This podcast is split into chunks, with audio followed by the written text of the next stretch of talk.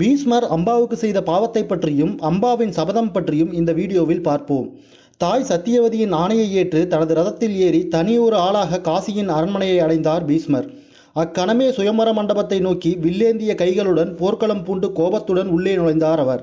அப்போது சுயம்பரத்தில் கலந்து கொள்ள வந்திருந்த பல நாட்டு அரசர்களும் பீஸ்மர் அங்கு வந்ததன் காரணத்தை அறியாமல் பீஸ்மரின் கோபத்தை தூண்டும் வகையில் காசியின் ராஜகுமாரிகளை பார்த்து பீஸ்மரே ஆசை கொண்டார் போலும் அதனால்தான் அழைப்பு இல்லாமலேயே தனது சபதத்தையும் மறந்து காசிக்கு வந்துவிட்டார் பாருங்கள் என்று கூறி கேலி செய்து சிரித்தார்கள்.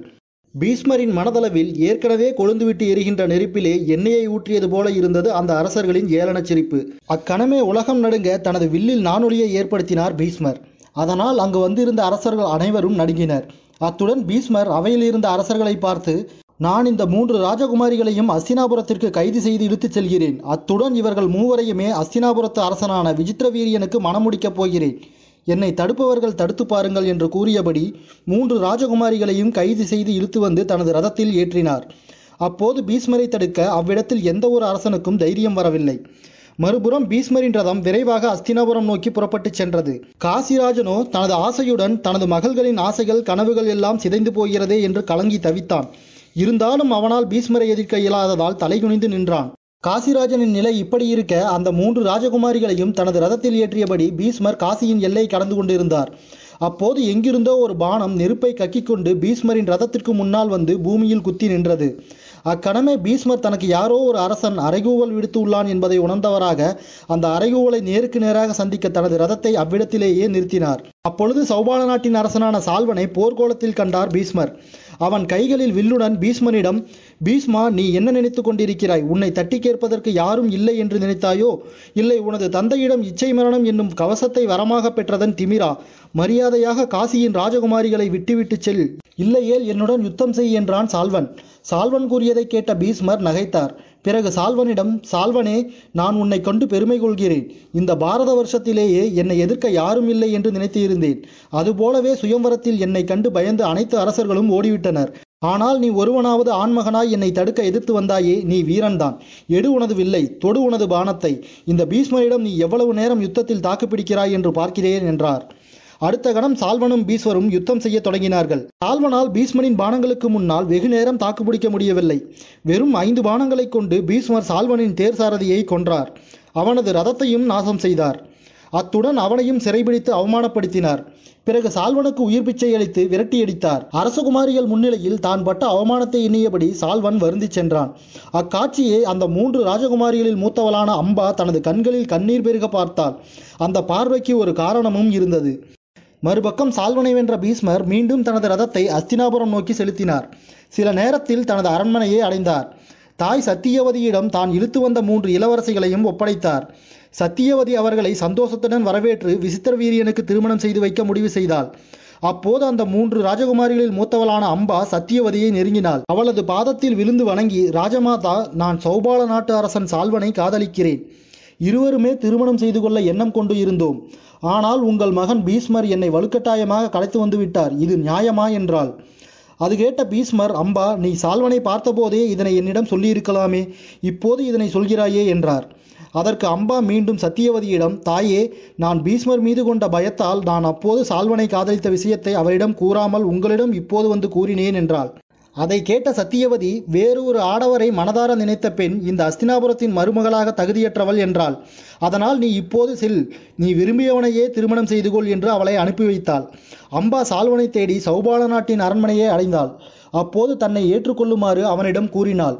அதற்கு சால்வன் அமைதியுடன் அவளை நோக்கினான். பிறகு அவளிடம் அன்று போரில் நான் பீஸ்வரிடம் தோற்றுவிட்டேன். சத்திரிய அரசர்களில் தர்மப்படி தோற்ற பொருளை மீண்டும் பெறுவது அழகல்ல. அது பிச்சையை விட கேவலம். அதனால் நான் உன்னை இனி எனது மனைவியாக ஏற்றுக்கொள்ள இயலாது. நீ போய்விடு என்றான். சால்வனின் அந்த வார்த்தையை கேட்ட அம்பா தரையில் விழுந்த மீன் போல துடித்து போனாள். கதறினால் அழுதாள். பிறகு சால்வனிடம் அரசே நான் நீ சொல்வது போல ஒரு பொருள் அல்ல. ஒரு உயிருள்ள பெண். ஆக நீர் என்னை போரில் வென்ற ஒரு பொருளாக பாவித்து புறக்கணிப்பது நியாயமா? உம்மையே நம்பி வந்தேன் என்றாள். சால்வனோ அம்பாவிடம் நீ என்னிடம் நியாய அநியாயத்தை பற்றி பேசாதே. நான் உன்னிடம் இருந்து எதையும் கேட்க விரும்பவில்லை. உனக்கு நியாயம் கேட்க வேண்டும் என்றால் உன்னை அன்று சபையில் கவர்ந்த பீஷ்மனிடத்தில் கேள். இனி நீ என்னை பார்க்க இங்கு வராதே. நீ விரும்பிய சால்வன் எப்போதோ செத்துவிட்டான் போ என்றான். அம்பா அழுது கொண்டே சௌபால நாட்டை விட்டு மீண்டும் அஸ்தினாபுரத்தின் அரண்மனையை அடைந்தாள். அப்போது சத்தியவதி விசித்திரவீரியனுக்கு அம்பிகாவையும் அம்பாலிகாவையும் திருமணம் செய்து வைத்து அவர்களுக்கு ஆசீர்வாதம் செய்து கொண்டு இருந்தாள். அவர்கள் அனைவரும் கோபத்துடனும் வருத்தத்துடனும் வந்து நின்ற அம்பாவை பார்த்தார்கள். அப்போது அம்பாவிடம் அவள் வந்த காரணத்தை கேட்டாள் சத்தியவதி. அம்பா உடனே நடந்த அனைத்து விஷயத்தையும் சத்தியவதியிடம் கூறி முடித்தாள். அது கேட்ட சத்தியவதி சற்று நேரம் யோசித்து பின் அம்பாவிடம் இதையெல்லாம் இப்போது நீ எங்களிடத்தில் சொல்வது ஏன்? நாங்கள் உன் விவகாரத்தில் என்ன செய்ய முடியும்? உனக்காக நாங்கள் அனுதாபப்படுகிறோம். எங்களால் அவ்வளவுதான் முடியும் என்றாள். அது கேட்ட அம்பா இன்னும் உக்கிரமடைந்தாள். பிறகு சத்தியவதியை பார்த்து யாருக்கு வேண்டும் உங்கள் அனுதாபம்? உங்கள் மகன் பீஷ்மனால் இப்போது எனது வாழ்வு அழிந்து கேள்விக்குறியாக போய்விட்டதே. இதற்கு ஒரே பரிகாரம் ஒன்று என்னையும் விசித்திர வீரியனுக்கு மனம் முடித்து வையுங்கள். இல்லை அது முடியாது என்றால் என்னை கவர்ந்து வந்த பீஷ்மன் என்னை மனைவியாக ஏற்றுக்கொள்ள வேண்டும் என்றாள். அது கேட்டு அதிர்ந்த சத்தியவதி அம்பாவிடம் எனது மகன் விசித்திரவீரியனுக்கு நான் எச்சில் பழத்தை ஒருபோதும் தரமாட்டேன். எப்பொழுது நீ சௌபால நாட்டு அரசனை உனது மனதார காதலித்தாயோ அப்போதே நீ அவனுக்கு மனைவியாகிவிட்டாய். அதனால் என்னை பொறுத்தவரையில் நீ ஒரு எச்சில் பழம். அதுபோல எனது மகன் பீஷ்மனும் வாழ்க்கையில் பிரம்மச்சரிய விரதத்தை கடைபிடித்து வாழ்பவன். அவனாலும் உன்னை திருமணம் செய்து கொள்ள இயலாது. வேண்டுமென்றால் நீ அஸ்தினாபுரத்தின் அந்தபுரத்தில் தாசிகளுடன் இருக்கலாம். அதற்கு நான் உன்னை அனுமதிக்கிறேன் என்றாள். அதை கேட்ட அம்பா கோபத்தின் உச்சிக்கே போனாள். மேலும் அவள் சத்தியவதியிடம் உன்னை போல மீனவனுக்கு மகளாக பிறந்து அதிர்ஷ்டத்தால் அரசனை மயக்கிவளல்ல அல்ல தவிர உனது மகன் பீஷ்மனை பிரம்மச்சாரி என்கிறாயே. எனில் அன்று இந்த பிரம்மச்சாரி பீஷ்மன் என்னை பல நாட்டு அரசர்கள் காண கைகளை பிடித்து இழுத்து வந்து ரதத்தில் ஏற்றினானே அப்போது எங்கே போனது இந்த பீஷ்மனின் பிரம்மச்சாரியம்? நான் விடமாட்டேன். எனக்கு இன்று இந்த அவையில் நியாயம் கிடைக்க வேண்டும். பீஷ்மா நீயே எனக்கு ஒரு நியாயத்தை சொல் என்றாள். அதை கேட்ட பீஷ்மர் எனது தாய் சொன்னதே சரி.